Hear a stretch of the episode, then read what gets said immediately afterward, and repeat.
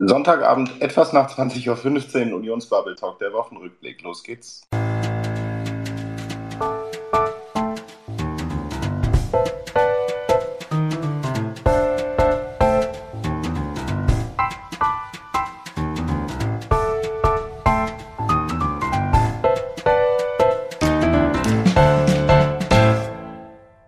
Einen wunderschönen Sonntagabend allen Zuhörern, die jetzt schon da sind. Irgendwie gab es gerade ein technisches Problem bei dem eigentlich geplanten Space.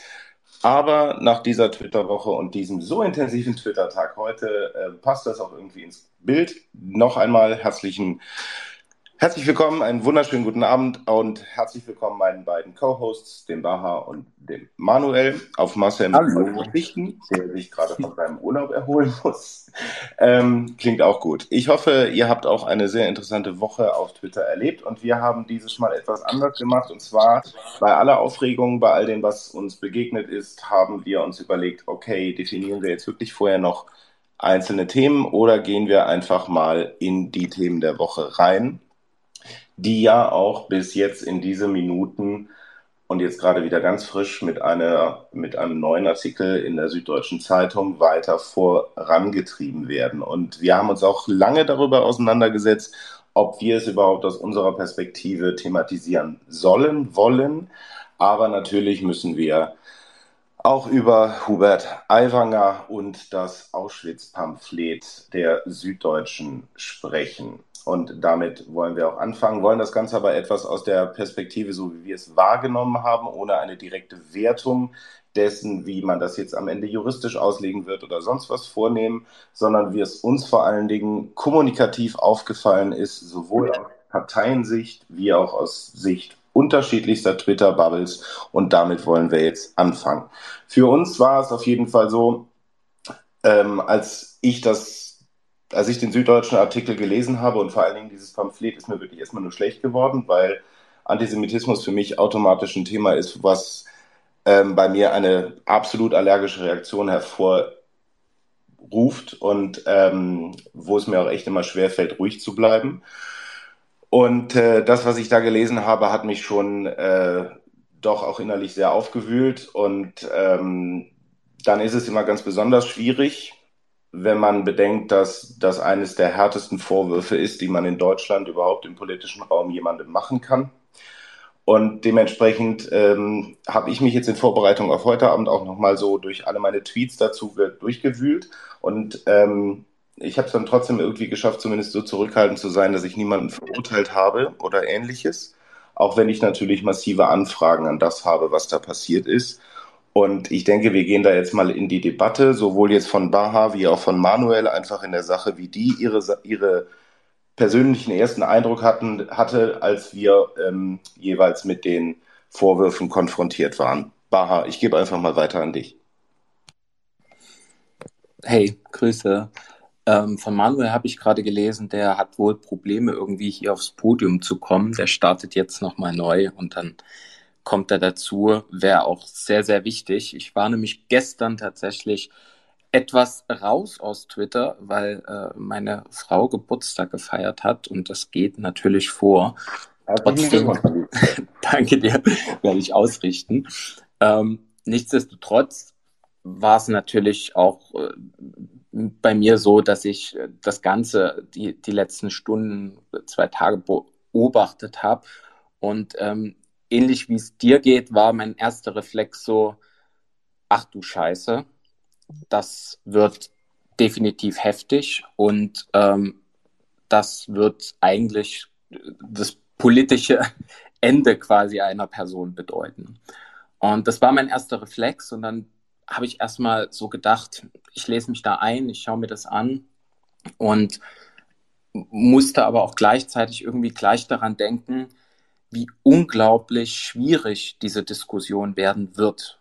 Ähm, und das gar nicht irgendwie aus der Perspektive, ja, da gibt es ein Für und ein Wider, sondern was dort drin steht oder quasi in diesem Pamphlet geschrieben wurde vor, vor wie viel waren es, 35 Jahren, ist einfach wirklich ja, menschenverachtend. Es ist widerlich. Es ist etwas, wo man so denkt, ja, auch wenn du sowas mal gehört hast vor zig Jahren in deiner Schule oder so, das, das Ding hatte Struktur, das hatte System, ja. Also da hat sich jemand hingesetzt und hat sich überlegt, heute schreibe ich das runter. Und allein schon diese, dieses systemische Herangehen, dieses Durchdenken von sowas unterscheidet das ja auch von wirklich einem widerlichen Witz, den man ähm, auch gehört hat in der Vergangenheit, den andere oder vielleicht mal gemacht haben oder den man auch so selber kennt, ähm, ob man jetzt irgendwie der Jude ist oder einer Minderheit angehört oder wie auch immer.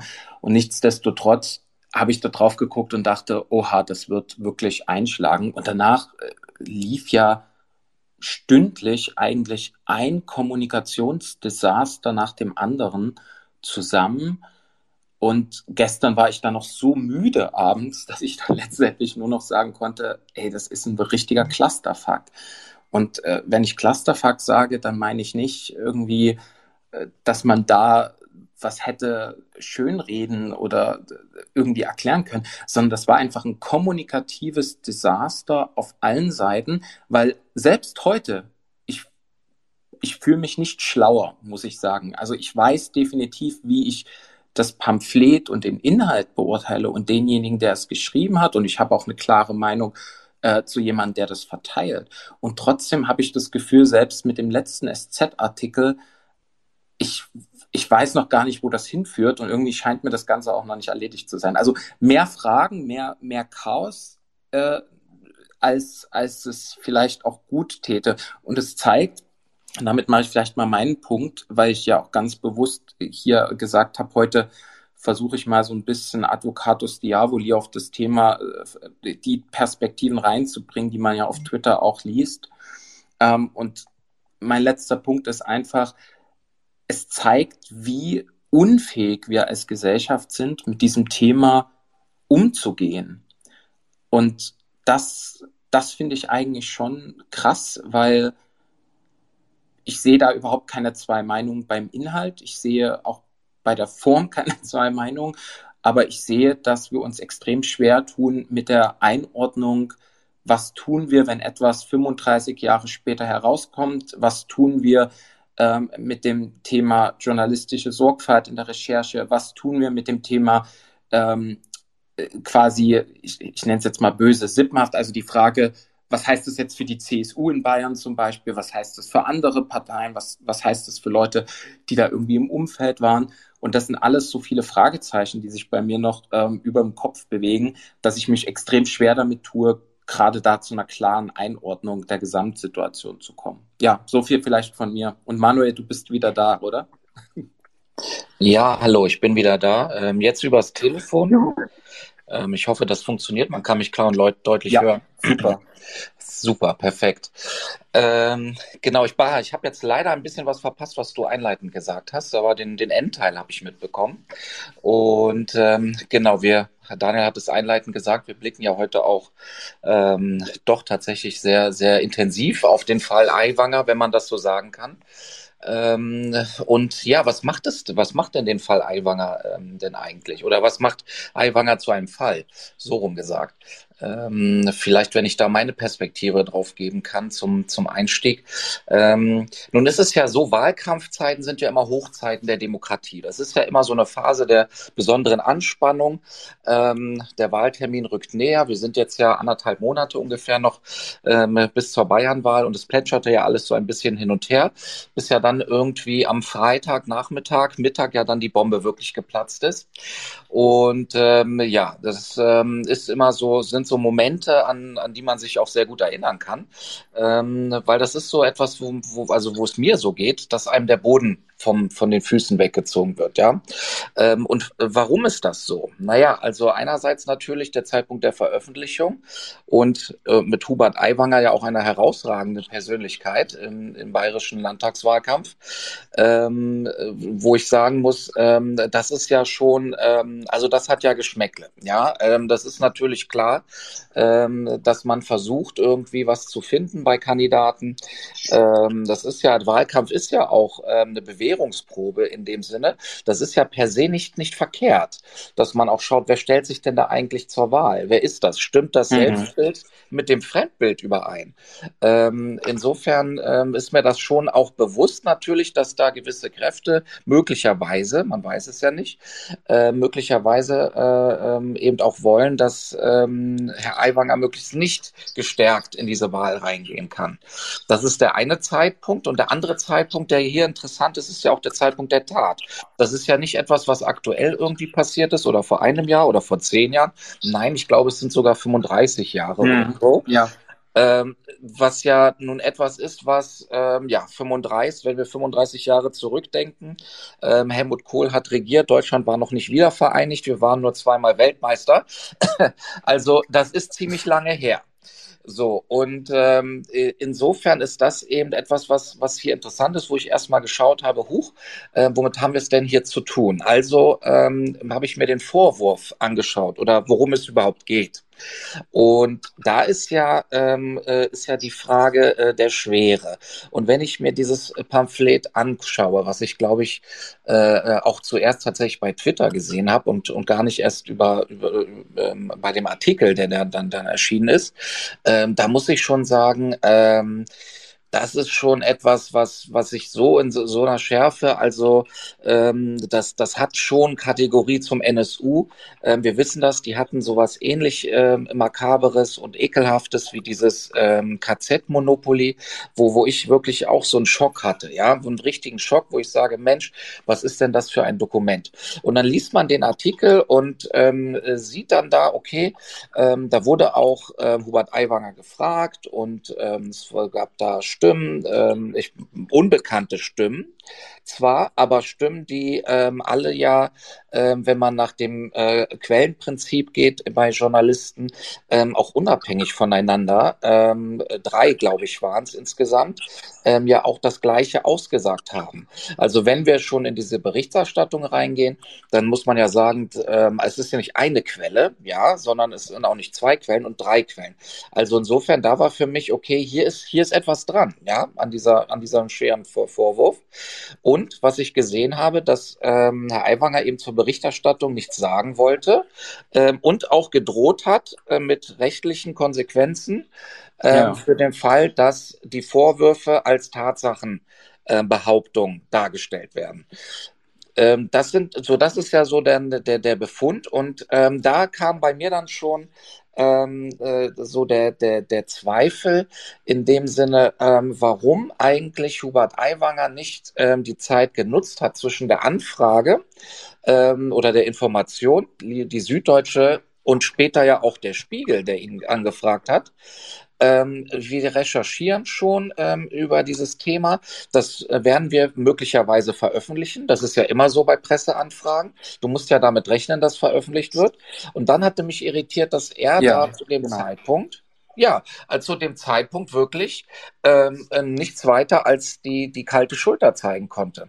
Und ähm, wie das ja Daniel auch eingangs gesagt hat, bei Fragen des Antisemitismus, wobei wir auch oder ich sagen muss, also Antisemitismus, ähm, es ist dieses Pamphlet, ist ekelhaft, abscheulich. Ähm, jetzt direkt Antisemitismus daraus abzulesen, das erkenne ich nicht. Ich erkenne aber an, dass die, ähm, dass der NS, die Opfer des NS, ähm, dadurch natürlich, ja, wie soll ich sagen, entwürdigt werden. Ähm, das ist eben die, das fehlt die notwendige Pietät im Umgang mhm. mit mit diesem Vorfall. Und du meinst, vielleicht wenn ich das kurz anmerken kann, weil der Artikel ja, gerade war, du, du beziehst dich vielleicht auch auf diese Einschätzung von dem ähm, Historiker Michael Wolfsohn, der jetzt äh, irgendwie in dem Gastkommentar in der Bild nochmal zu dem Thema Antisemitismus genau. und Einordnung sich geäußert hatte. Genau, ja. genau. Wolfsohn, der ja, der ja heute mhm. rauskam und natürlich auch heute Vormittag Herr Schuster ähm, mhm. vom, vom Zentralrat der Juden. Aber das ist auch etwas, ähm, was ich auch schon äh, seit, seit Anbeginn eben äh, da, da gesehen habe. Ich habe jetzt nicht unbedingt Antisemitismus gesehen. Natürlich wird dieser Vorwurf dann auch formuliert. Ähm, das ist auch in Ordnung, weil weil es ja an Herrn Aiwanger ja dann liegt, diese Vorwürfe zu entkräften. Und das war ja meine erste Reaktion auf den Tweet. Ähm, warum? Ähm, habe ich den geschrieben, weil es ja auch uns als Union betrifft, weil der Koalitionspartner der Freien Wähler unter Herrn Aiwanger ja nun mal die CSU ist. Also ähm, ein Regierungsmitglied und daraus ergibt sich die hohe Relevanz, ja, weil sonst hätte ich gesagt, hm, das kann man ja eigentlich auch abtun. Das ist ein Wahlkampfmanöver. Nein, es ist nicht. An dem Thema ist was dran. Äh, das muss ausgeräumt und aufgeklärt werden. Ja. Ähm, und daraus hat sich bei mir eben diese, diese Relevanz ergeben und dann ging ja die, die Welle los. Ähm, es ist ja dann wirklich losgerollt ähm, über einen. Es hat ja, ähm, ja ganz polit-Twitter erfasst. Und ähm, naja, ähm, für mich ist ähm, auch heute und damals war immer nur wichtig, können diese Vorwürfe zweifelsfrei ausgeräumt werden? Und wie reflektiert, wie steht Hubertus Aiwanger heute dazu? So, und da ist genau, was du mit Clusterfuck beschrieben hast als Stichwort.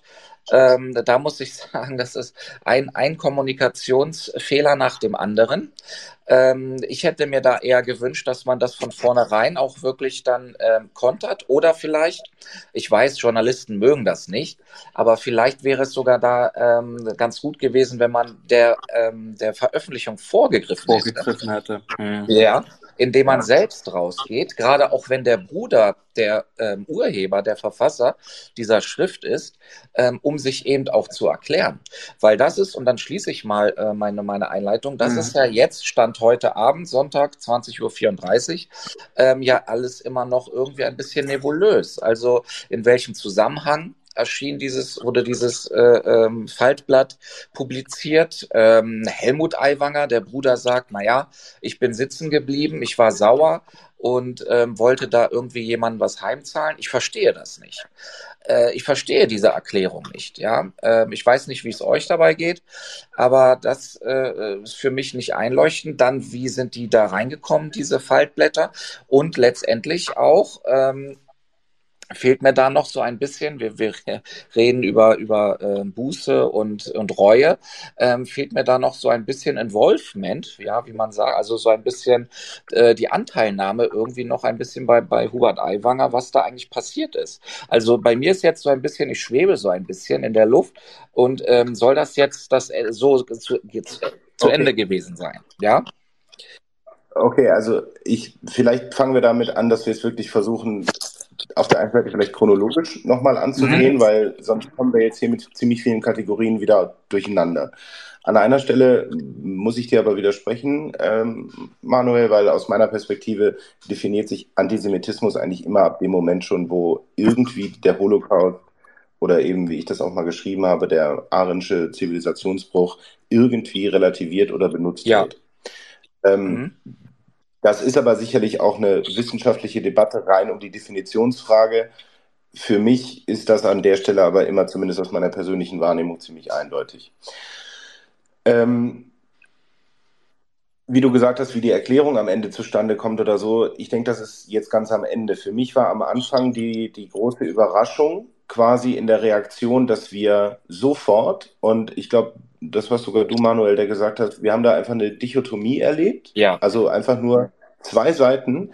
Die eine, die gesagt haben, ihr wisst noch gar nichts, Unschuldsvermutung, mhm. da wird eh nichts dran sein. Und die anderen, die ihnen schon den Rücktritt nahegelegt hatten. Und wenn man sich das beobachtet hat auf Twitter, äh, dann ist das ja die ganze Nacht quasi. Also der Freitag, die, der Freitagabend, Freitagnacht schaukelte sich das ja bis, bis weit, bis weit nach Mitternacht hoch äh, bis sich das überhaupt mal durch die durch Tweets mal wieder, also im Umfang überhaupt reduzierte.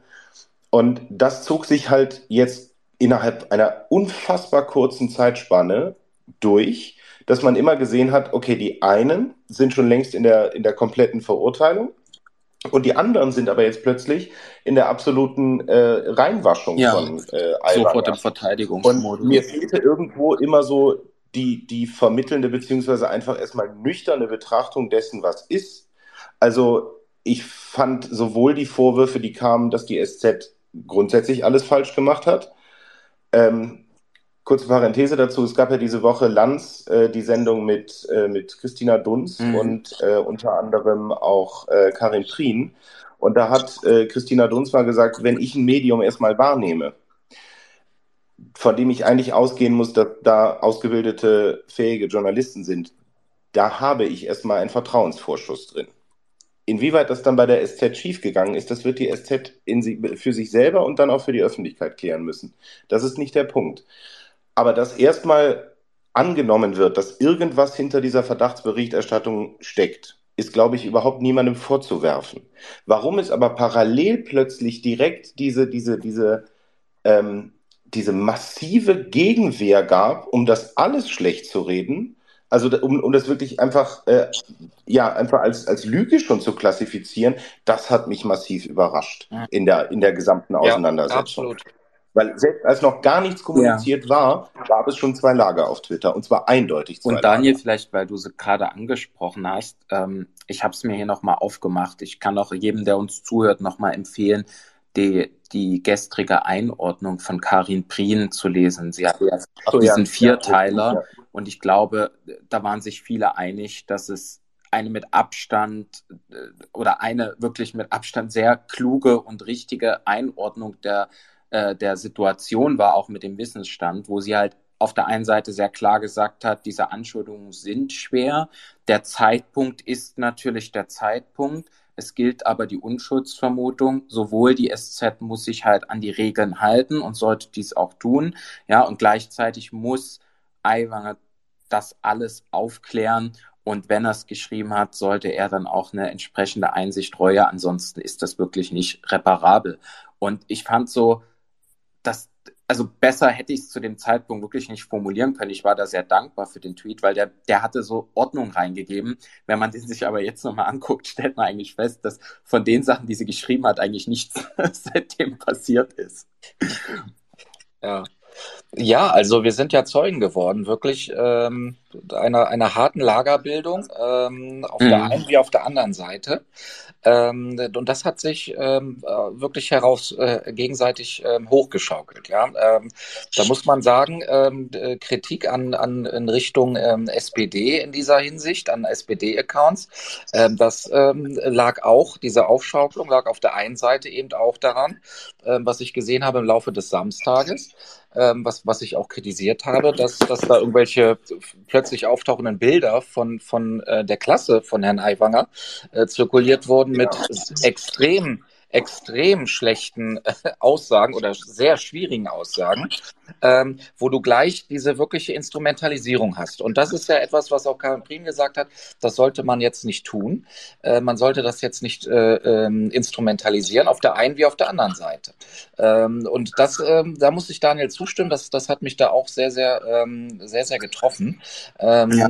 Weil, weil das, das, das ist einfach, wir wissen ja alle um den Zeit, um die Zeitpunkte, ja ja. Ähm, und das hat es dann schon sehr deutlich gemacht, äh, eben, dass hier auch einige politische Kräfte eben andere Ziele verfolgen als das, nämlich diesen Antisemitismusvorwurf, Relativierung des Antisemitismus, Daniel, ähm, eben diesen Vorwurf zu zerstreuen.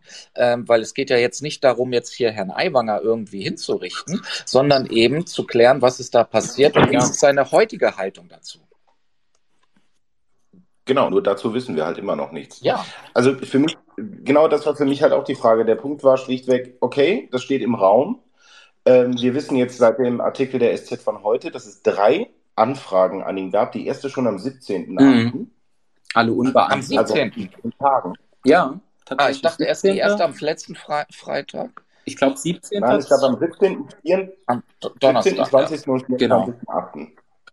Und erst mit der letzten hat er wohl dann schriftlich mitteilen lassen, dass er eben das, was du vorhin schon gesagt hast, dass er dann dagegen vorgehen würde, etc.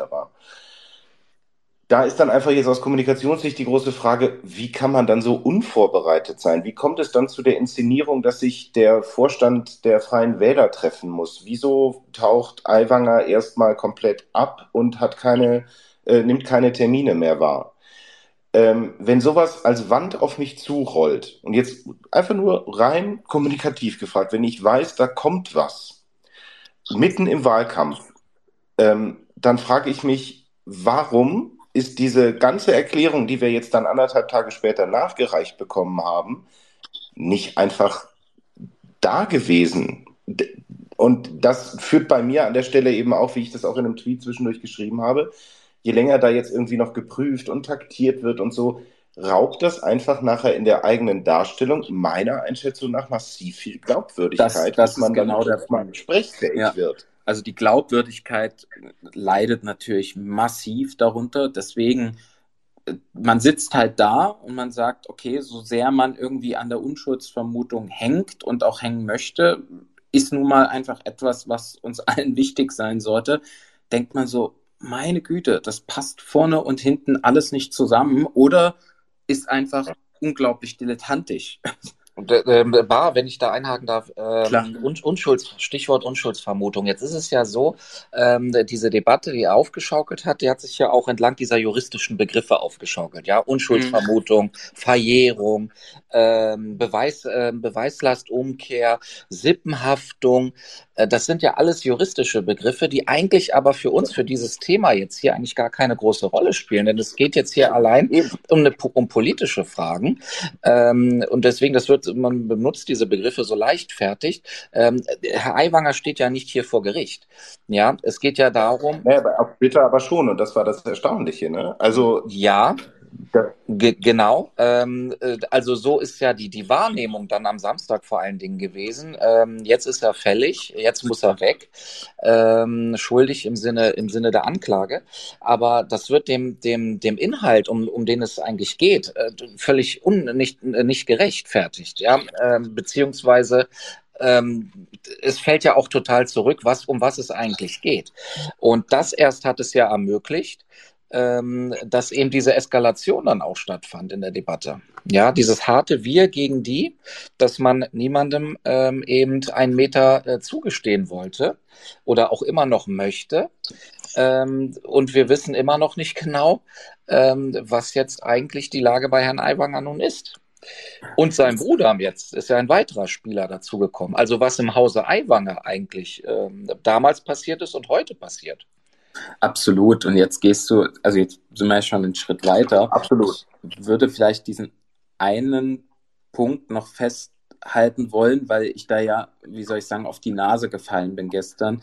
Ich wollte ja gleich mal rauszoomen aus der Debatte, weil ich so dachte, es bringt jetzt nichts, direkt in dieses spezifische Thema reinzugehen, wenn du einfach kein, keine Informationen mehr hast, die dir jetzt irgendwie helfen, da äh, alles außer Guest Gaming zu betreiben. Und dann habe ich ja ähm, versucht, mal die Frage in den Raum zu werfen hier auf Twitter, ob wir, ob wir uns eigentlich jetzt in eine Richtung bewegen, wo wir in Zukunft in Wahlkämpfen immer mehr sehen werden, dass Kampagnenteams losgeschickt werden, vielleicht Anwälte etc. aufmunitioniert werden, um halt wirklich tief in die Kindheit reinzubohren, in die Jugendzeit, um zu gucken, wer hat was, wo, wie, wann gemacht. Ähm, kann man machen, ist allerdings, zumindest war das erstmal meine Auffassung, in Deutschland etwas, was relativ Neues, so noch nie stattgefunden hat. Und mir erschien das schon diskussionswürdig, weil man daran natürlich schon die Frage auch diskutieren kann, ähm, was ist wann, ich nenne es jetzt mal verjährt, nicht im juristischen, aber wann hat jemand vielleicht genug Buße äh, getan, wenn er etwas Schlimmes äh, gemacht hat. Und da ging es einfach zu heftig noch im Morgen los, gleich auf Twitter. Und da war ich ja gleich, also Antisemit und was weiß ich alles. Ähm, und da habe ich dann den Tweet auch rausgenommen und habe dann gesagt, Leute, also wahrscheinlich zu früh, passt nicht.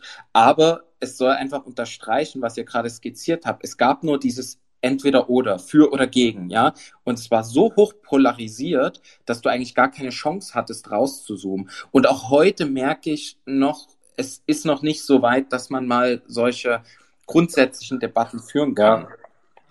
Ich glaube, ich glaube, heute hat man schon wiederum äh, sozusagen die nächste Stufe festgestellt, Inwiefern? weil die, also das war zumindest für mich so, weil die, die am Anfang direkt relativiert haben, haben sich dann irgendwann gewandelt in eine Phalanx von Leuten, die jetzt irgendwie sich auf einer gewissen Oberwasser äh, bewegt haben, um dann alles, was irgendjemand in der Zeit dazu getwittert hat, dann im Nachgang noch zu kommentieren, wo ich mich auch gefragt habe, warum denn jetzt im direkten Umkehrschluss jeder bemüht ist, eine absolut weiße Weste wieder bei Aiwanger festzustellen ähm, wenn vorher ja erstmal auch nur der, der begründete oder zumindest in Augen der SZ begründete Verdacht da war.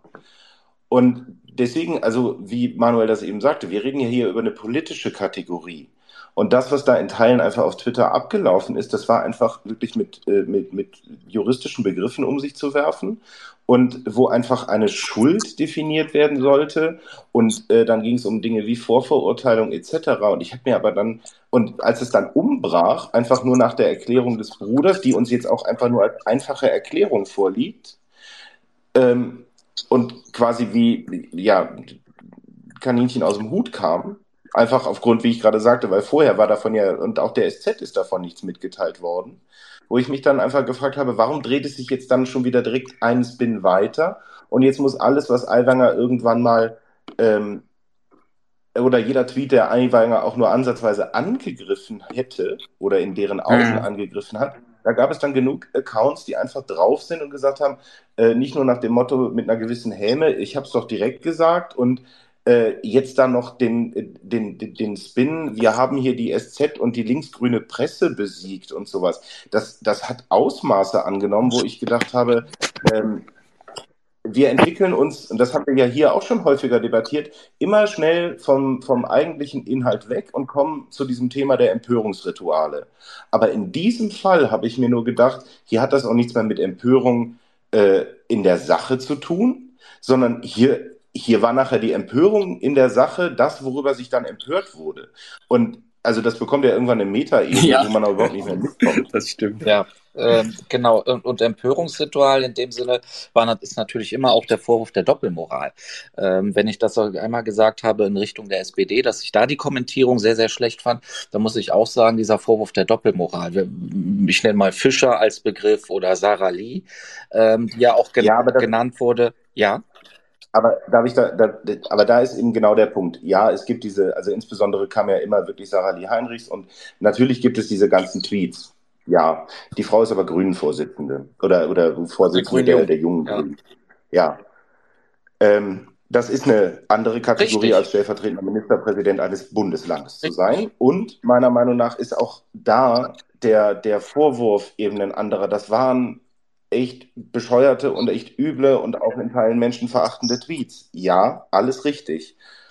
Aber wie Baha das vorhin mal gesagt hat, dieses, dieses Flugblatt, wie auch immer, das, da hat sich ja jemand hingesetzt, Gedanken gemacht und das erstmal verfasst. Das hat Da musst du erstmal ja. drauf kommen, ja? Also ja. Auf, auf sowas äh, äh, also, also das ist ja nicht irgendwie mal, wie, wie haben es immer so schön gesagt, ein Hakenkreuz irgendwie in die Tischkante geritzt ähm, oder irgendwie mal, keine Ahnung, irgendeine NS-Parole auf dem Schulhof gerufen, ja, was man dann irgendwie als äh, Kind, Grundschulkind gemacht hat, um irgendwie die Erzieher, die Lehrer zu provozieren. Das ist ja wirklich etwas so intellektuell äh, eine, sich eine Menschenverachtung zeigt, ähm, die ja, boah, huiuiui, also ähm, mich wirklich äh, ähm, da ratlos zurücklässt, ja. Äh, und deswegen ist eben dieser Vorwurf der Doppelmoral so schwierig. Ähm, auch vor dem Hintergrund, dass, naja, jetzt kommt der Vorwurf der Doppelmoral in Richtung Aiwanger.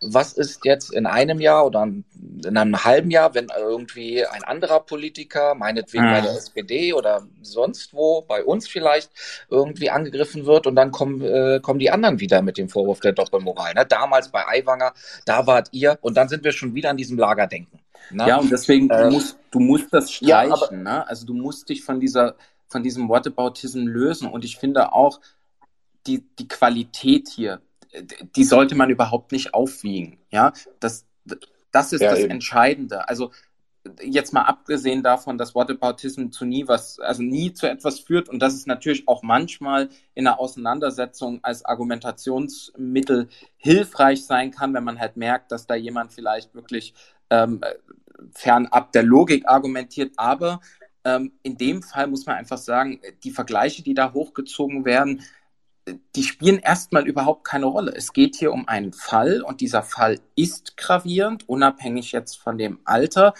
auf der politischen Ebene. Ja, also wir wollen ja, ja nicht über irgendwas genau. Juristisches diskutieren. Da sind wir, glaube ich, auch ja alle gar nicht dazu in der Lage, das irgendwie zu durchsteigen. Und auch da scheiden sich ja scheinbar die Geister hier auf Twitter, was man liest. Aber hier geht es um eine politische Bewertung. Und die politische Bewertung, gerade in Deutschland mit so einem Papier, die sollte meines Erachtens keine zwei Meinungen haben und das muss aufgeklärt werden. Ja. Und da ist mir egal, was irgendwie eine Vorsitzender einer Jugendorganisation mit 13 getwittert hat. Das ist wirklich an der Stelle sind das zwei unterschiedliche Welten, die ich mir hier angucke. Ja, wo, wobei auch da man immer noch sagen muss, natürlich auch der Umgang von Sarah Lee Heinrich damals war auch ähm, suboptimal in dem Sinne, ähm, auch kommunikativ. Sie hat sich ja, glaube ich, erst gar nicht geäußert und mhm. dann ja auch die Kritiker ähm, wüst beschimpft. Ähm, also äh, da eine Abwehrreaktion gezeigt, das war ja auch nicht in Ordnung. Das gehört natürlich zur Wahrheit dazu. Jetzt und da sind wir wieder bei der Kommunikation. Ne? Und genau. Ja, da, aber, da sind wir, aber wie gesagt, es, steht aber, es steht aber trotzdem nicht in Relation zu dem, worüber wir ja. da konfrontiert wurden. Also mit Verlaub, das, da sehe ich wirklich qualitative Unterschiede. Und ich fand auch den Fischer-Vergleich immer etwas mhm. schwierig, mhm. ähm, weil wir reden hier auch immer noch über eine, eine andere Zeit. Also Fischers Jugend in Frankfurt und beim Steine schmeißen, ja. Das war aber auch damals noch die, die ja, der, die Anfänge des deutschen Herbsts und was nicht alles ähm, das war ja eine, gesellschaftlich eine, eine andere Herausforderung. Hier reden wir aber über dieses Flugblatt, was von jemandem, von einem der beiden, also in mhm. dem Fall hat ja Helmut Aiwanger gesagt, äh, er hat das geschrieben, weil er einmal sitzen geblieben ist, wird aber zwei Jahre später dann auch Abitur gemacht haben. Und spätestens da und 1988, 87, wann auch immer, da gab es jetzt keinen Aufklärungsbedarf mehr über Auschwitz oder den Holocaust. Ja. So, und das ist dann nochmal für mich auch da der historisch-qualitative Unterschied zu einem Joschka Fischer, der, wo man ja auch jedem äh, oder wo auch jeder ihm glaubhaft abnimmt, dass er, als er Außenminister wurde oder schon Umweltminister in Hessen, dass er diese Vergangenheit hinter sich gelassen hat. Und da sind wir wieder bei dem, was Kommunikation die Frage ist. Wo blieb denn in dem Statement von Aiwanger, was ich wirklich einfach kommunikativ grottenschlecht fand, weil da nichts drin steht, wo blieb denn da einfach überhaupt mal irgendeine Empathie dafür, was dieses Pamphlet irgendwie auch ausgelöst Richtig. haben kann? Nicht mhm. nur bei ehemaligen Opfern oder grundsätzlich beim Zentralrat oder äh, aber eben auch für Bayern oder auch für Deutschland, dass da ein Minister ist, der da diese jetzt irgendwie ungeklärte Vergangenheit zu diesem Thema hat. Das ist doch die Frage. Und ich finde, da, da ist auch das, das Fischer-Beispiel, weil du es gerade angesprochen hast, da ist auch dieser Artikel von dem Alan Posener heute in der Zeit. War heute oder gestern? Wann war der? Heute. Heute, heute. oder? Ja. Den fand ich wirklich stark. Warum? Weil er wurde ja quasi in der Diskussion gestern, glaube ich, damit konfrontiert, dass er ja früher Anhänger der Maoisten war, etc. Und da war ja dieser Doppelmoralvorwurf auch im Raum. Und da hat er ja ganz klar auch gesagt, das, was ich damals gemacht habe, was ich gedacht habe, was ich geschrieben habe, war falsch. Das hat er ja auch in dem Artikel auch nochmal aufgegriffen und auch den Fischerfall etc. Und deswegen, Daniel, du hast einen Punkt. Die Leute, die als Whataboutism angeführt werden, die distanzieren sich sehr klar oder zumindest kann man ihnen das oder sollte man ihnen das nicht mehr vorhalten in der Form. Und da hat Aiwanger einfach nicht geliefert. Und da stellt sich halt wieder eine Frage. Und da sitzt du wieder da und denkst, ich habe mehr Fragen als Antworten. Nicht, nicht geliefert, nicht geliefert, ja? wobei das ja auch die, die klare Ansage ist. Wir, wir sind in der Regierung. Äh, der Ministerpräsident äh, muss natürlich auch an das Land denken und mhm. hat ganz klar gesagt, äh, lieber Hubertus, äh, bitte ähm, äh, räume diese, ja. ja, räume diese Vorwürfe komplett aus. Und da müssen wir Stand heute sagen, sie sind nicht ganz ausgeräumt, auch wenn jetzt scheinbar ähm, die Urheberschaft äh, nun, nun doch anders in, sich entwickelt hat, als wir das am Freitag ähm, abgesehen haben. Ja.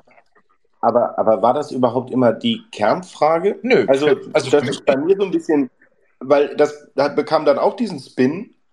Auf einmal äh, ging eine, eine große Twitter-Gruppe immer nur auf die Frage, ja, es ist aber doch jetzt klar, dass die Urheberschaft nicht bei ihm lag. Ja, aber in irgendeiner Verbindung steht er ja zu diesem Punkt also zu diesem Pamphlet. Irgendwo gibt es ja eine Verbindung. Das Ding ist ja bei ihm gefunden worden. Das räumt er ja sogar selber ein. Und die Frage der Urheberschaft, ja, kann man diskutieren, aber das war für mich nicht der eigentliche einzige Punkt dahinter. Und wenn ich mir jetzt nochmal, ich habe mir jetzt gerade nochmal seine Erklärung aufgerufen. Mhm. Das erste, was er erklärt dazu ist, äh, er wüsste, wer es geschrieben hat, aber es ist halt damals noch heute nicht seine Art gewesen, andere Menschen zu verpfeifen. Das war schon mal Punkt eins seiner Erklärung, wo man sich ja auch wirklich fragt, also wer hat da jetzt die, die Priorität gesetzt? Und Nummer zwei war dann die Sache, dass man die Exemplare gefunden hatte und er zum Direktor einbestellt wurde und er dann ein Referat halten musste. So, wie das schulintern gelaufen ist, auch da, wir hatten ja die Debatte zumindest mal kurz auch mit unserem lieben verbeamteten Lehrer hier normalerweise, ähm, dass es da äh, dienstrechtliche Vorschriften, was auch immer, die verletzt sein können und so, dass diese ganzen Nebenschauplätze, die da auf einmal in der Debatte waren, ohne dass der Kern einfach, Freunde, wir haben da ein echt schwieriges Pamphlet, Flugblatt, was immer, und uns fehlt immer noch die Erklärung dafür, wie das überhaupt irgendwie in den Dunstkreis von ihm selber gekommen ist. Die Frage ist einfach nicht beantwortet. So sehe ich das auch. Ich habe hier mal zwei Leute hochgeholt. Vielleicht äh, lassen wir die mal zu Wort kommen. Äh, der Ben, der hatte sich ganz okay. am Anfang auch gemeldet, war zwischendurch raus wieder da. Ben, wenn du da bist, ähm, wird man dir das Wort geben und dann Valentin natürlich. Aber warten wir kurz ab. Servus, ich hoffe, ihr ja, hört mich gut. Ähm, ja, wunderbar. Genau. Super. Vielen lieben Dank fürs Rannehmen. Äh, ich fand tatsächlich eure Beiträge sehr interessant. Ähm, ich habe ja mit beispielsweise Manuel auch im Hintergrund äh, gesprochen und für mich aus einer, ich sag mal, distanzierteren Sicht im Sinne von, wenn ich als Privatmensch gucke versus Wahlkampf, weil ich bin ja in beiden drin, ich war sehr verwirrt die Lage war irgendwie für mich so sprunghaft, dass ich irgendwie nicht ganz verstanden habe, was jetzt genau äh, ablief. Also es war erst die Meldung von der SZ und dann wollte ich die Meldung nachschauen und dann habe ich geschaut, hm, wieso ist denn da kein Dementi drin? Also ich war dann irgendwie verwirrt, weil normalerweise erwarte ich dann immer, ja, ja, das ist schon äh, ne, aufgeklärt und äh, ich habe schon davon mitbekommen und äh, hier ein Statement. Ähm, und dann habe ich geguckt, ist das eventuell schon älter oder habe ich irgendwas verpasst? Ja. Und dann habe ich auch Stadträte und sowas gefragt und dann habe ich gefragt, ja, was ist denn los? Und dann wurde mir erzählt, ja, das ist schon älter und das ist jetzt heute aufgetaucht.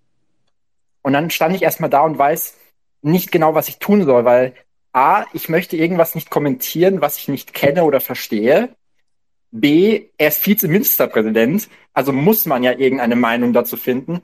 Und C, ich war schon erschrocken, was ich überhaupt da gelesen habe. Also als man das verstanden hat, was da eigentlich stand, hat es mich auch ein bisschen erinnert an Situationen aus meiner Schulzeit, die ähnliche schlimme Vorfälle beinhaltet. Und da war halt so ein bisschen der Zwiespalt. Soll man sich äußern? Soll man als Grüne auch zudem natürlich in Opposition direkt volles Mittel greifen oder will man abwarten? Und persönlich muss ich sagen, ich habe dann abgewartet. Leider muss ich jetzt auch gestehen, zu dem, dass es am Ende schlimmer geworden ist, weil als es dann anfing mit, ja, es war mein Bruder und ja, es war das und dann hat er Teile nicht beantwortet und irgendeine Krisensitzung. Ich habe mich einfach geschämt, weil für mich wäre klar gewesen, ich sage, es war nicht ich und sofort kommt, hier ist der Verfasser. Aber als er dann geschrieben hat, der Verfasser wird sich melden,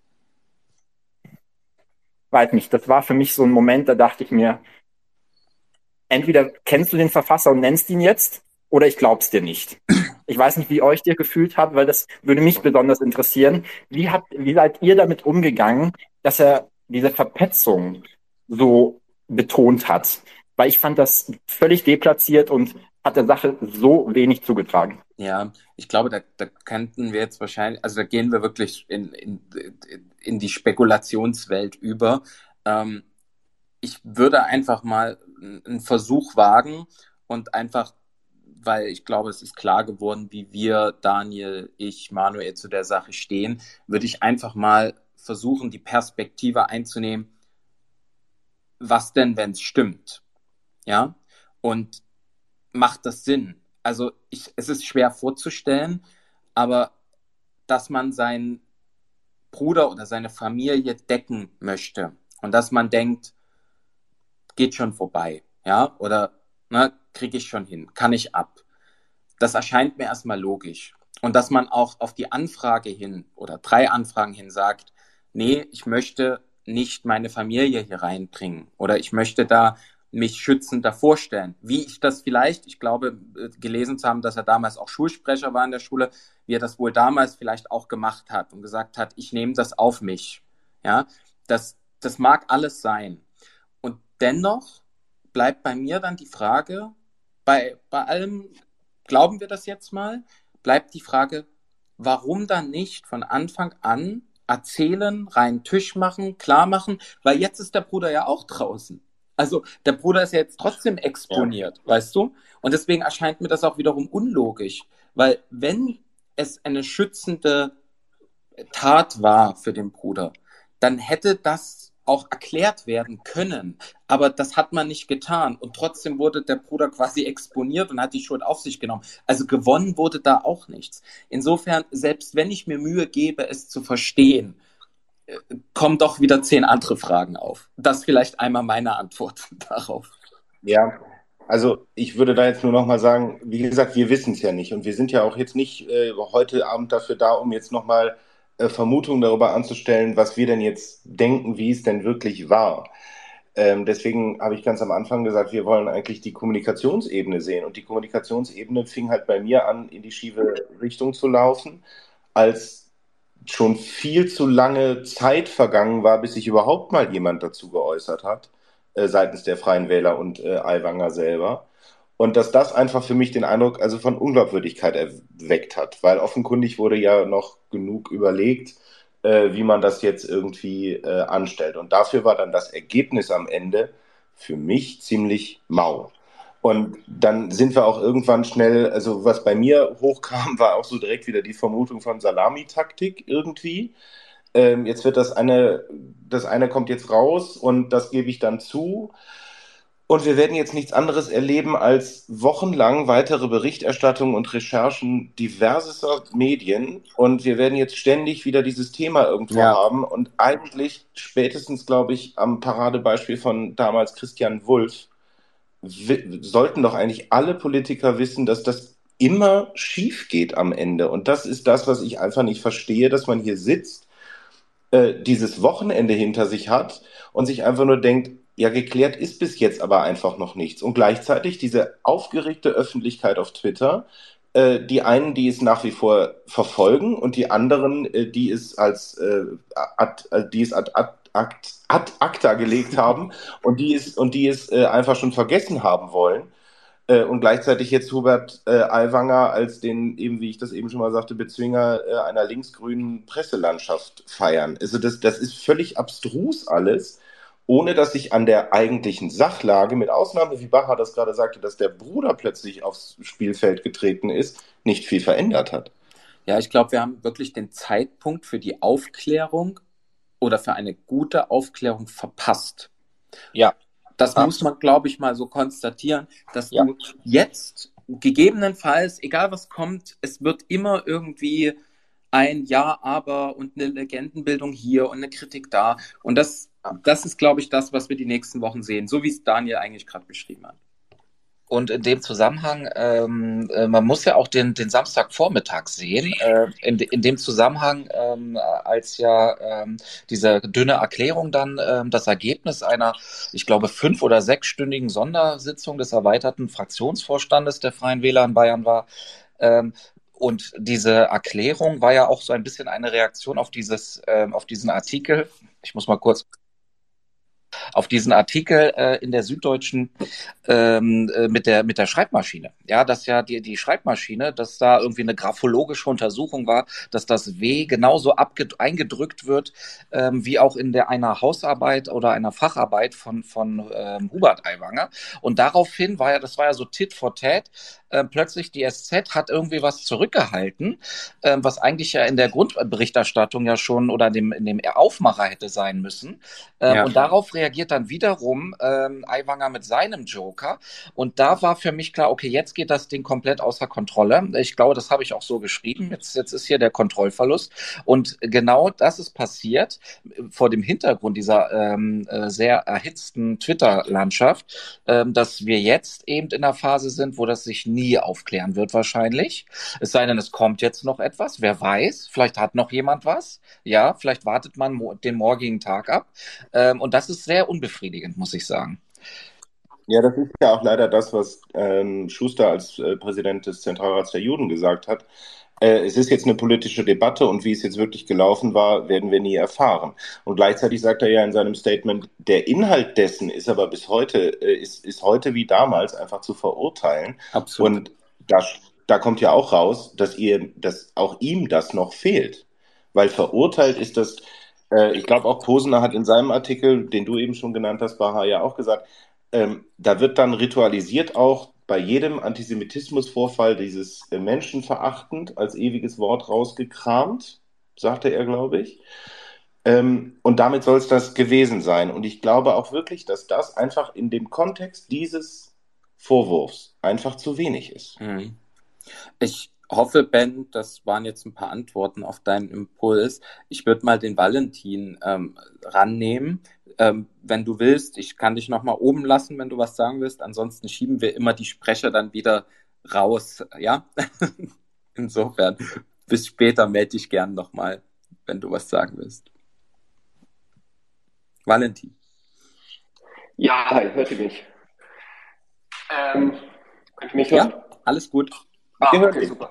Okay. Ähm, ja, auch noch was zu diesem Eiwanger. Ich fand ja das Statement dann, was er rausgebracht hat, so erschreckend, weil das war so halbgar. Und dann auch dieser Satz, heute wie damals ähm, verpfeife ich keine Leute, wo ich mir denke, ähm, hat er das überhaupt gelesen, was er da damals rumget äh, was mit rumgetragen hat? Weil was er jetzt, was jetzt er eigentlich sagt, ist, wenn das zur heutigen Zeit in seiner jetzigen Position ihm wieder unter die Finger kommen würde, würde er wieder nichts sagen oder die, die Leute, die er dann kennen würde, nicht ähm, aufmerksam drauf machen oder so. Also das finde ich so problematisch an seinem Statement, dass er da wirklich irgendwie, also ob das jetzt einfach kommunikativ schlecht war oder ähm, nicht so beabsichtigt, ist dann die andere Frage, aber wie man sowas ähm, jetzt in dem Zusammenhang dann nochmal sagen kann, ist eigentlich eine Vollkatastrophe. Und das macht ihn für mich eigentlich fast untragbar. Ja, das ist das, was Daniel, glaube ich. Entschuldigung, Daniel, sag ruhig. Nee, ich wollte nur sagen, interessanter Aspekt, ja, stimmt. Genau.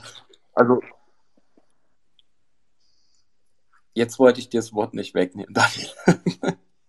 Jetzt spricht Baha. Jetzt weiß ich gerade nicht mehr, was ich sagen wollte. Ja, das wäre super.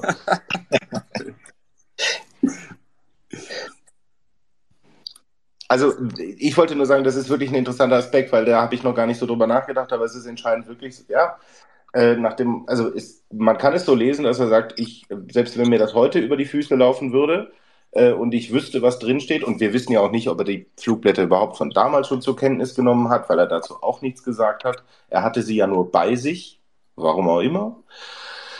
Ähm, aber es ist in der Tat so die Frage, ja, was, was wäre denn, wenn ihm heute dann sowas begegnet? Würde er dann auch wieder niemanden verpfeifen? Das ist echt ein interessanter Punkt. Muss ich drüber nachdenken. Eben, und ich glaube, dieses Thema, deswegen vielleicht nochmal den Hinweis für diejenigen, die hier neu dazugekommen sind oder vielleicht nicht ganz am Anfang dabei waren.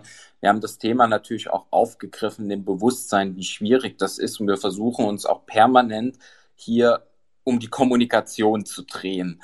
Ähm, wie gesagt, irgendwelche juristischen Urteile zu treffen oder irgendwelches Guest Gaming äh, zu betreiben, wer hier irgendwas in der Vergangenheit gemacht hat. Das können wir nicht, das versuchen wir zu vermeiden, wird nicht immer gelingen.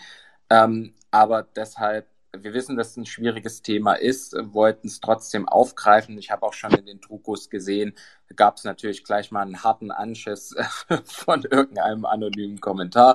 Das ist so, ähm, damit müssen wir umgehen, aber wir haben da unsere klare Haltung dazu und wie gesagt, versuchen das Ganze kommunikativ und politisch zu bewerten. Ähm, deswegen, Benjamin, haben wir als nächstes dabei. Valentin, danke dir vielmals. Ja, melde dich einfach, wenn du noch mal was sagen willst.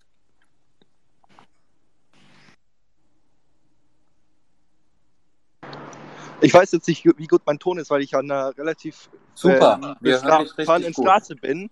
Aber gut, ich will eigentlich auch nur eine Sache sagen, nämlich aus eigen, relativ eigener Betroffenheit.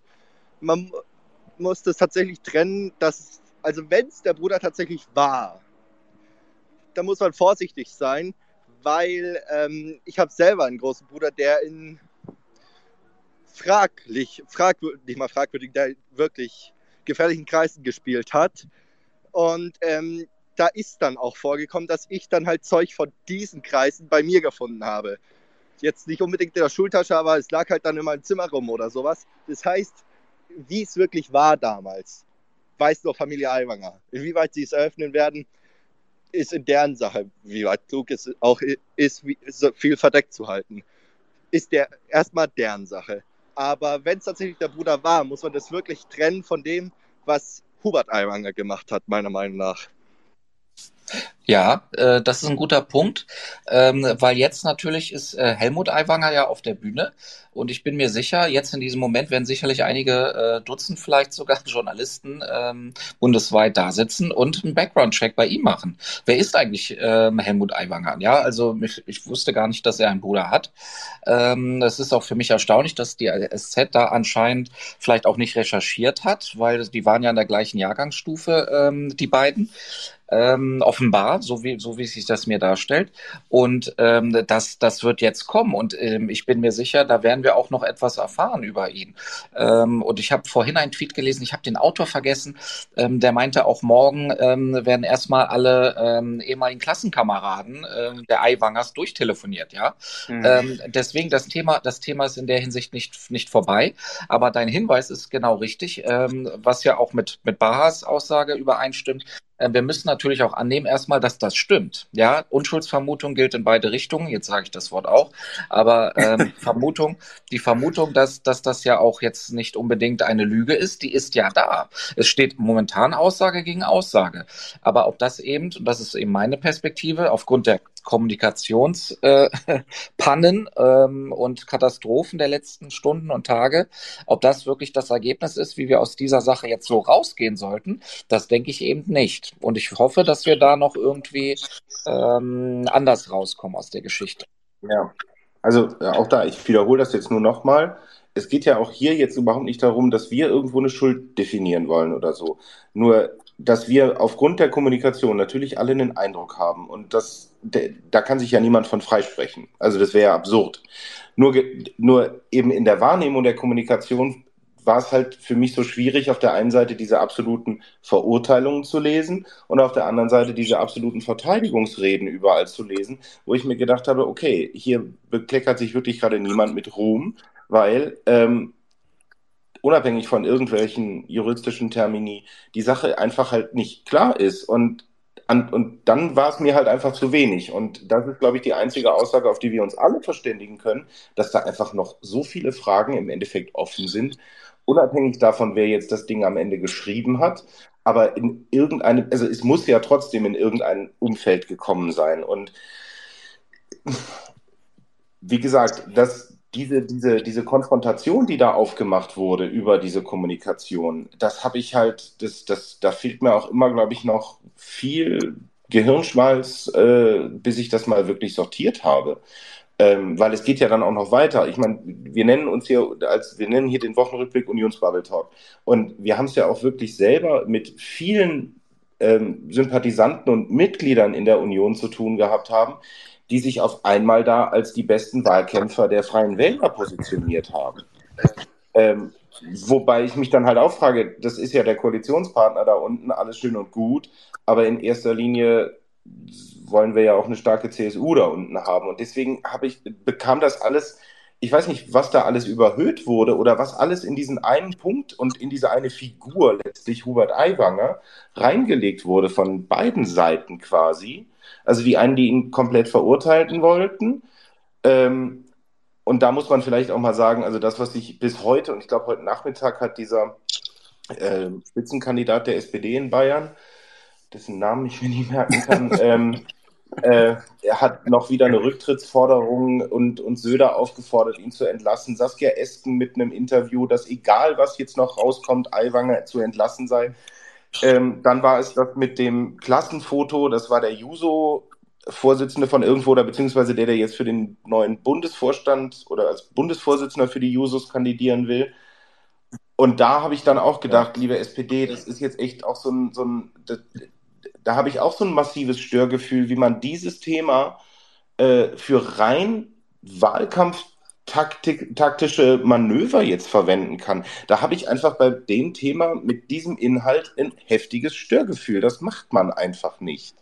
Das ist der Punkt, ne? dass, dass du gerade bei dem Thema Instrumentalisierung, das Ding kam im Wahlkampf, es wird seine Gründe haben, Manuel hat das zu Beginn ja auch ausgeführt, aber natürlich gehst du damit das Risiko ein, dass es jede Partei im Wahlkampf instrumentalisiert.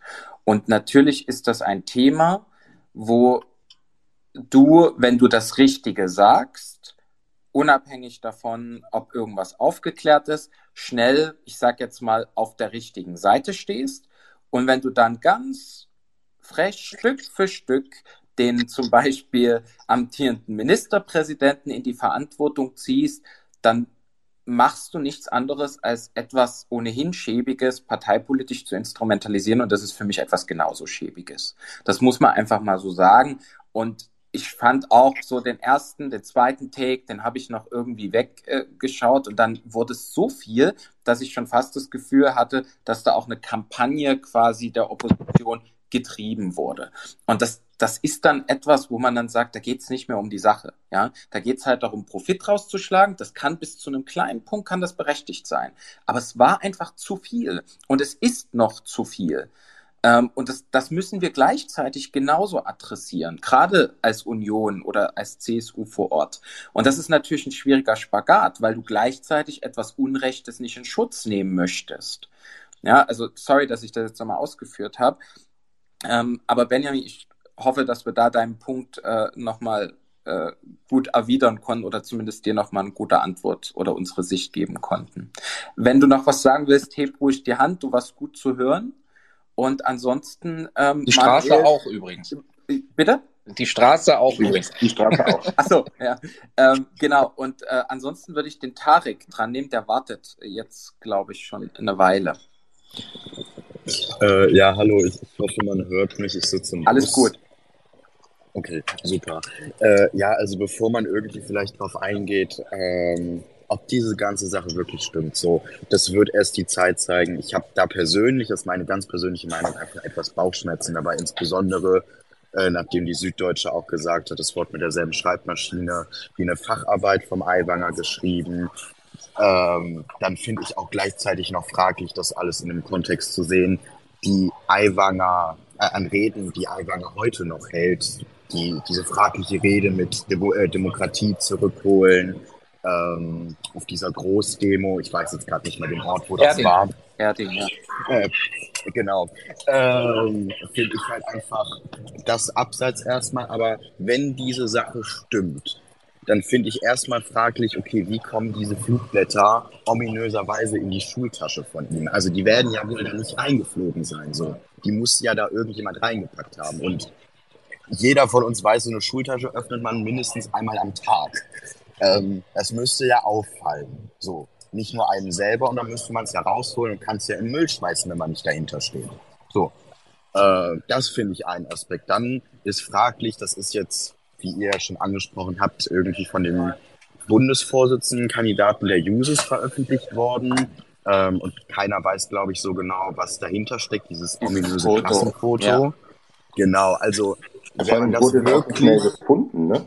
Ja, ja, ge genau das. Äh, und wenn man das wirklich in einem Kontext sieht, dieses Foto, das ist ja ganz klar, wen er da abbilden möchte. So. Wenn er das wirklich ist, dann finde ich es schon extrem fragwürdig, abseits von diesem Flugblatt. Aber ich finde einfach, er sollte da eine klare Aufklärung liefern, insbesondere bei dem hohen Amt, was er innehat. Also wir reden hier jetzt nicht über irgendeinen Stadtrat oder keine Ahnung, irgendein einfaches Parteimitglied einer Partei, sondern wir reden über den stellvertretenden Ministerpräsidenten des zweitgrößten Bundeslandes von Deutschland. So, es hat auch natürlich eine mediale Außenwirkung, äh, sogar international gesehen, wer da in irgendwelchen politischen Ämtern drin ist.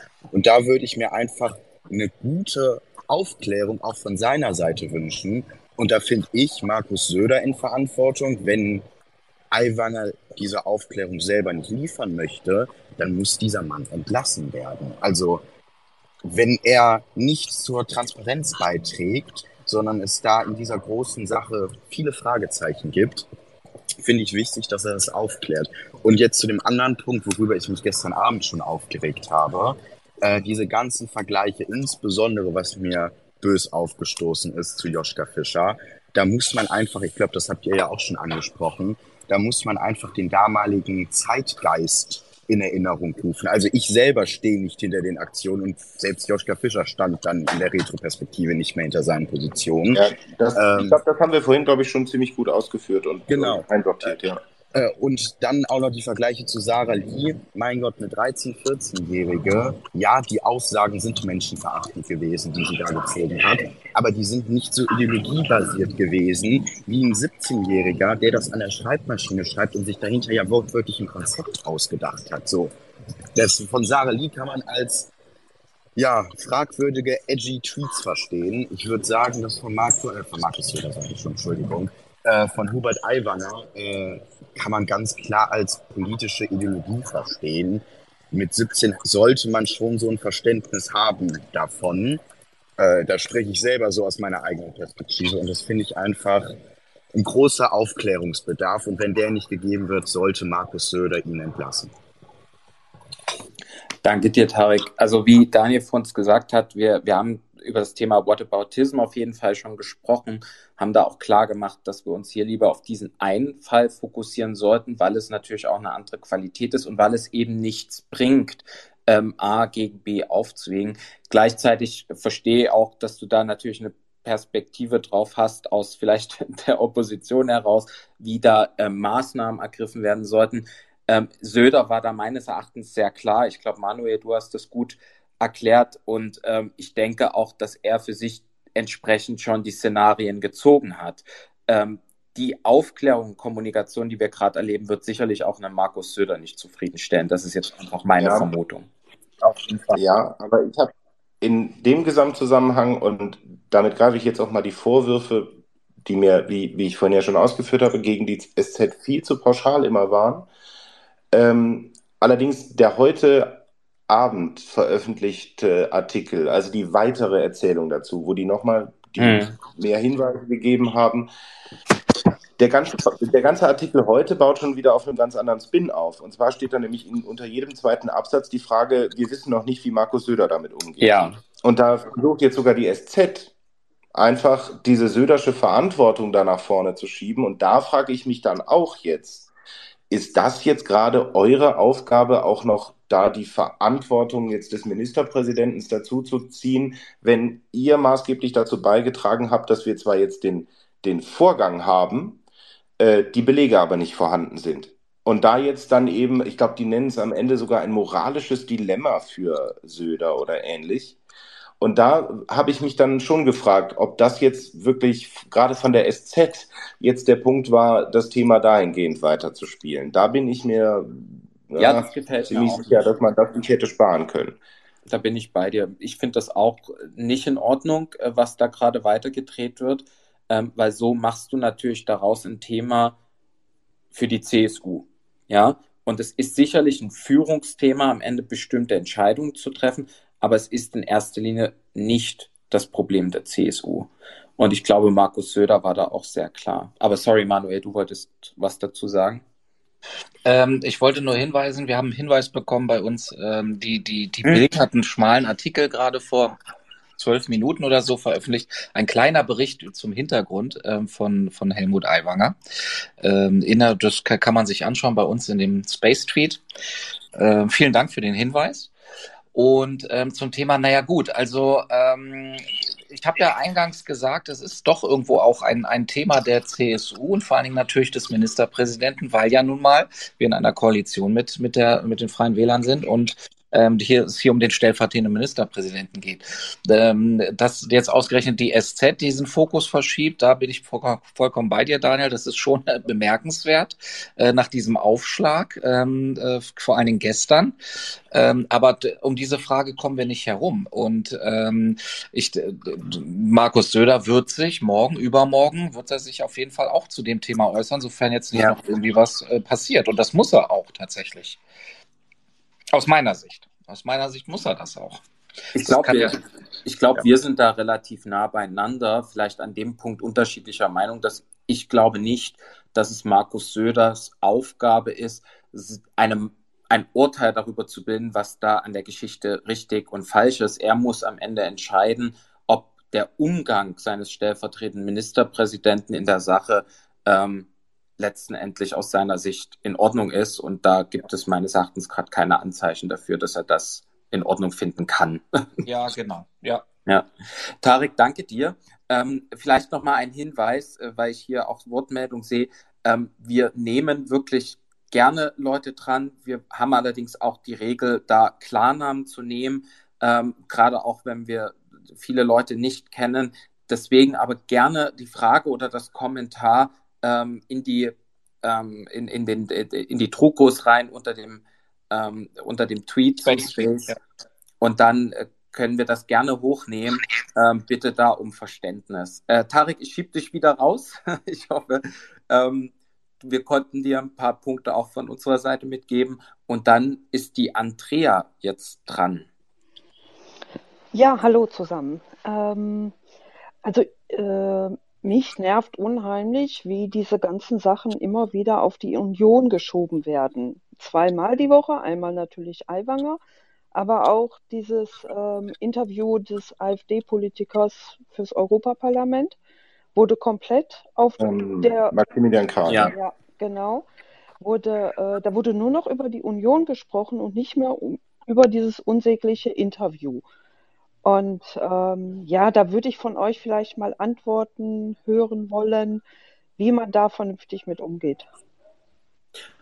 Super gern. Und ich, ich frage einfach mal meine zwei Co-Hosts, ob wir vielleicht damit dann in unser anderes Thema übergehen wollen und ob wir vielleicht nochmal das Thema Eiwanger hier abbinden wollen, weil das trifft, glaube ich, ganz gut auf unseren zweiten Themenkomplex. Ähm, ja, denke ich schon. Also ich glaube, zusammenfassend aus dem, was ich jetzt hier nochmal mitgenommen habe äh, und gehört habe, das Thema wird uns jetzt noch länger begleiten. Wir werden morgen, also morgen definitiv jede Menge äh, Kommentare, Artikel und Weiterungen dazu lesen und hören. Auch die Einschätzungen aus der Bundespolitik äh, jeweils. Und ja, ich habe äh, allerdings für die weitere Twitter-Debatte da auch kein gutes Gefühl, weil ich diese, diese, diese zwei Welten, die da jetzt aufeinandertreffen, ähm, das wird sich jetzt, glaube ich, immer noch weiter hochschaukeln und da fehlt einfach so dieser, dieser nüchterne, gesunde Mittelblick und den will ich eigentlich behalten, weil, wie gesagt, das Thema ist mir persönlich immer sehr, sehr wichtig und ja, ich hoffe, dass wir da irgendwie an die Wahrheit oder das, was da jetzt wirklich passiert ist und wer Verantwortung trägt und wer Verantwortung übernehmen sollte, äh, ja, hoffentlich innerhalb zumindest der nächsten Woche etwas mehr äh, Klarheit dann auch haben. Ansonsten glaube ich, haben wir hier einen weiten Blick auf das Feld und insbesondere auf die Kommunikation dann dazu auch geworfen und ähm, auch gesehen, dass eben vieles an dem, was jetzt noch fraglich ist, längst hätte abgeräumt sein können. Und ich finde es halt traurig, dass dieses Thema mit dem Hintergrund äh, jetzt auch ähm, die nächsten Tage zumindest, wenn nicht Wochen, äh, die Bundespolitik mitprägen wird, unabhängig vom bayerischen Wahlkampf. Ja, ähm, ein, ein letzter Gedanke noch, ähm, also so eine Voraussicht, ähm, was uns jetzt auch kommunikativ beein, äh, beeinflussen wird. Ähm, morgen ist Montag. Morgen äh, sind die Gerichte, morgen sind die Gerichte ähm, wieder im Hause. Ähm, und es gibt ja immer noch den unaufgeklärten Konflikt jetzt zwischen den Parteien SZ und Familie Aiwanger. So muss man es ja sagen. Ja. Ich denke, da wird uns noch eine ganze Menge jetzt erwarten, ähm, was, was eine juristische Auseinandersetzung angeht, über die Berichterstattung, über die Art und Weise. Ähm, und das wird, glaube ich, die Debatte jetzt auch noch mal ab Dienstag ein bisschen ähm, stark beeinflussen lassen. Ähm, und da ist auch spannend. Ähm, ich habe das, äh, also wenn man jetzt das in einem Drama sieht, ja klassischerweise, wir sind jetzt so im retardierenden Element. Die ganze Spannung ist jetzt so ein bisschen abgefallen. Wir denken, wir sind so in den Zwischenwelten. Passiert jetzt noch etwas? Ich glaube aber, da wird es noch mal auf der einen Seite entweder in Richtung Aiwanger oder eben in Richtung SZ auch noch ähm, heftig knallen, ähm, was die Berichterstattung angeht und die juristischen Konsequenzen daraus, ähm, was ja die äh, ähm, ähm, Prozessvertreter oder die Anwälte von, von Herrn Aiwanger ja auch sicherlich schon längst ähm, vorbereitet haben für morgen. Also das, denke ich, wird uns auf jeden Fall noch weiter beschäftigen und der leider auch die, die Bundespolitik. Das ist wirklich ein spannender Punkt. Also ich glaube, das Thema, ähm, das wird auch nochmal groß. Da hast du, da hast du auf jeden Fall recht, Manuel. Ja. Und ich überführe jetzt zu dem, was Andrea angesprochen hat, weil es passt wirklich zu dem, was wir uns auch noch überlegt haben, weil uns ist in dieser Woche besonders die Tagesschau aufgefallen, die äh, sich mal wieder sehr mit der CDU beschäftigt hat. Und zwar, äh, ich glaube, es war am Dienstag oder Mittwoch, ähm, hatten wir einen Tagesschau-Kommentar mit der Frage Konservatismus in der Krise, droht der CDU der Bedeutungsverlust? Und heute kam dann ähm, pünktlich zum Sommerinterview von Friedrich Merz die Frage, Ausrichtung der CDU, gelingt Merz der Neustart? Wir und, haben das letzte, letzte, Woche schon mal gesagt, also angesichts der, der Performance der Ampel ist es immer wieder bemerkenswert, wer sich alles an der Union abarbeitet. Aber die Andrea hatte gerade vorhin einen validen Punkt, glaube ich.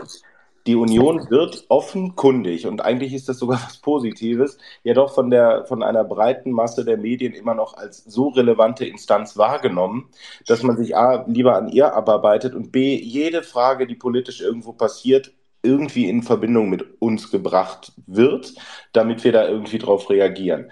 Das nur zur kleinen Überschrift über das, was wir jetzt noch kurz äh, besprechen wollten, weil nämlich die Frage ist, warum sind wir eigentlich immer kurz vorm Untergang und dann eigentlich auch nicht und wofür braucht die CDU jetzt einen Neustart und ja, wie steht das eigentlich alles in Relation zur Ampel? Aber Baha, da gebe ich gerne an dich weiter. Das ist, das ist gut, ich versuche es mal. Also, wenn die Ampel schon keinen Neustart hinbekommt, dann kann es ja die CDU versuchen. So wahrscheinlich die, die, die Denkweise dabei. Aber eine Sache hat mich dabei wirklich geärgert. Und ähm, ich nehme mal vorab oder vorweg, weil das ja auch immer gern dann uns vorgeworfen wird. Natürlich gucken wir, wie wir hier sitzen, super gerne darauf, was ARD, ZDF etc. mit der Union machen. Und das nicht, weil wir ÖR-Hasser sind, sondern wir, glaube ich, alle schätzen und mögen unsere äh, Sendungen, die wir dort schauen und äh, vor allen Dingen auch die journalistische Arbeit. Aber es liest halt einfach ein Großteil der Deutschen, was dort passiert und hört zu. Und genau deshalb ist es uns auch so wichtig, dort genauer hinzuschauen. Und ich würde jetzt mal unabhängig der zwei Artikel oder neben den zwei Artikeln gab es ja noch was anderes, nämlich äh, von Panorama, diesen Beitrag, diesen acht Minuten Beitrag mit den hier genannten Maximilian Krah.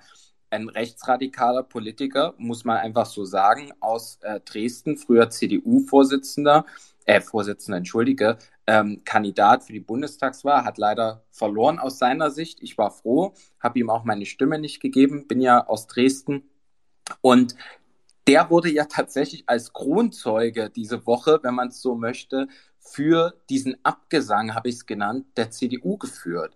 Und wenn man sich dieses Interview, was mit ihm geführt wurde, anschaut, dann fragt man sich, wie kommt jemand auf die Idee zu sagen, ich mache mal einen Beitrag über die CDU, den Konservatismus in der Krise und ich interviewe dazu neben dem ehemaligen Fraktionsvorsitzenden der CDU einen Spitzenkandidat der AfD, der gerade gezeigt hat, sehr klar und offen, welches Gedankengut er eigentlich hat. Und der natürlich überhaupt gar kein Interesse weder an einer Gesundung oder einer stabilen CDU hat, noch in irgendeiner Art und Weise an einer, ich nenne es jetzt mal, festen Demokratie. Ähm, und da frage ich mich wirklich, was ging da bei den Leuten im Kopf vor, ihn dorthin zu setzen, der ja auch wirklich sehr gewandt sprechen kann, der vielleicht sogar einem gewissen Klientel dabei sympathisch rüberkommt, die dann auch noch applaudieren. Und das war etwas, wo ich dachte, haben Sie es denn, also haben wir uns jetzt alle vergessen? Oder in welcher, in welcher Welt macht das Sinn und ist das gut? Das war so ein bisschen das, was mir sehr aufgestoßen ist. Und am Ende, Daniel, du hast es gerade gesagt, ja, die Sommerpause ist vorbei, es kracht überall in der Koalition. Ähm, der Kanzler schafft es nicht, sich durchzusetzen. Ähm, wir haben Expertenpapiere, äh, die zeigen, Klimaziele stehen nicht und so weiter und so fort. Und das ist das Thema der Woche gewesen. Das war dann schon etwas zu viel wieder, wo man dann sagt, da muss man zumindest darauf aufmerksam machen. Ja, Maximilian Krah äh, durfte sich aufplustern ähm, im, im, im ÖER. Das ähm, hat mich auch sehr stark überrascht. Ähm, genau wie du sagst, dass er der Kronzeuge jetzt plötzlich ist. Und man muss ja sagen, ähm, wir wissen alle, was die AfD vorhat. Ja, das sind ja keine Bürgerlichen, das sind ja keine Konservativen, ähm, die irgendwie ähm, Politik konstruktiv gestalten wollen. Natürlich wollen sie vernichten. Und natürlich sind wir, und das ist uns allen in der Union auch bewusst, seit Jahren. Natürlich wollen sie zuerst uns vernichten und dann den Rest.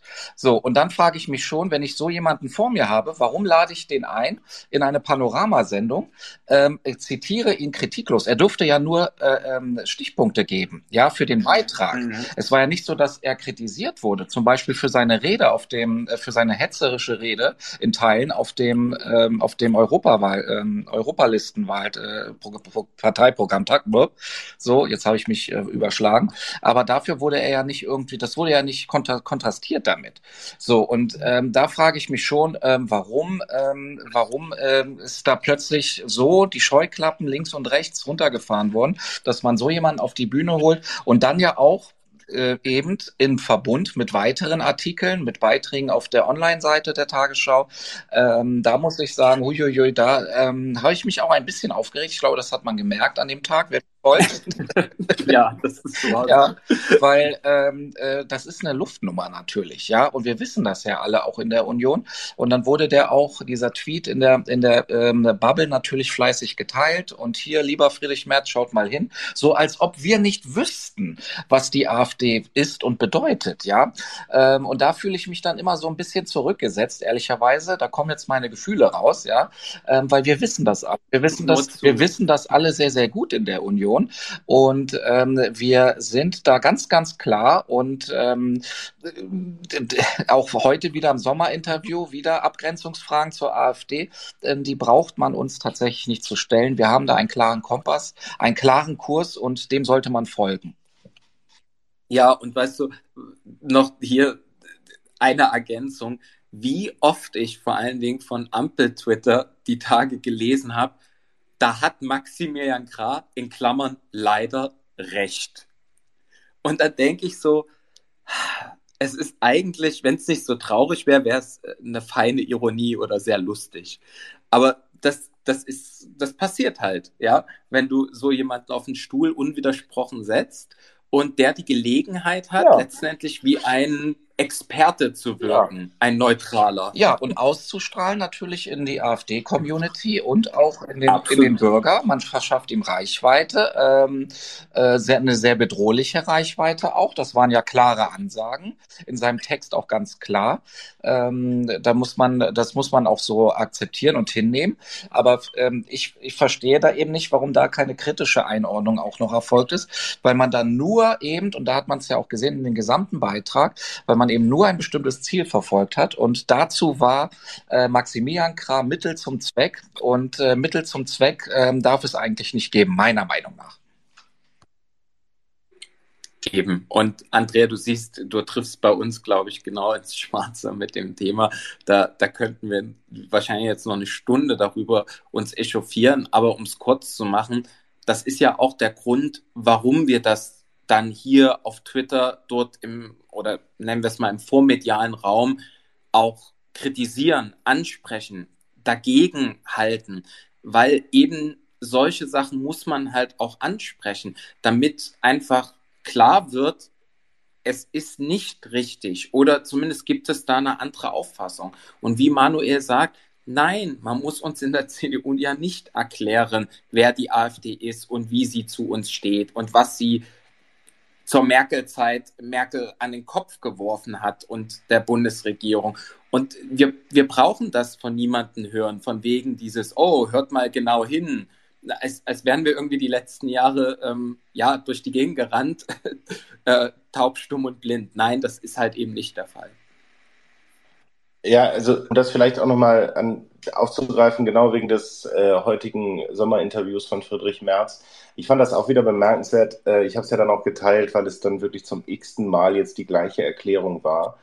Und wir ja letzte Woche so schön darüber gesprochen haben, ist, ähm, wann eigentlich ein Skandal ein Skandal wird und es ja angeblich eben bei Merz war. Und Merz hat ja dann das heute dann auch einfach mal gesagt, er hat ja nie von Zusammenarbeit oder so mit der AfD geredet. Und das Erstaunliche war dann, ähm, so wie er es dann interpretiert hat, war am Ende der Kommentar von Tina Hassel, auch in dem Ausschnitt, den ich geteilt habe, ist nämlich dann, dass sie einfach das bestätigt, indem sie dann sagt, äh, genau.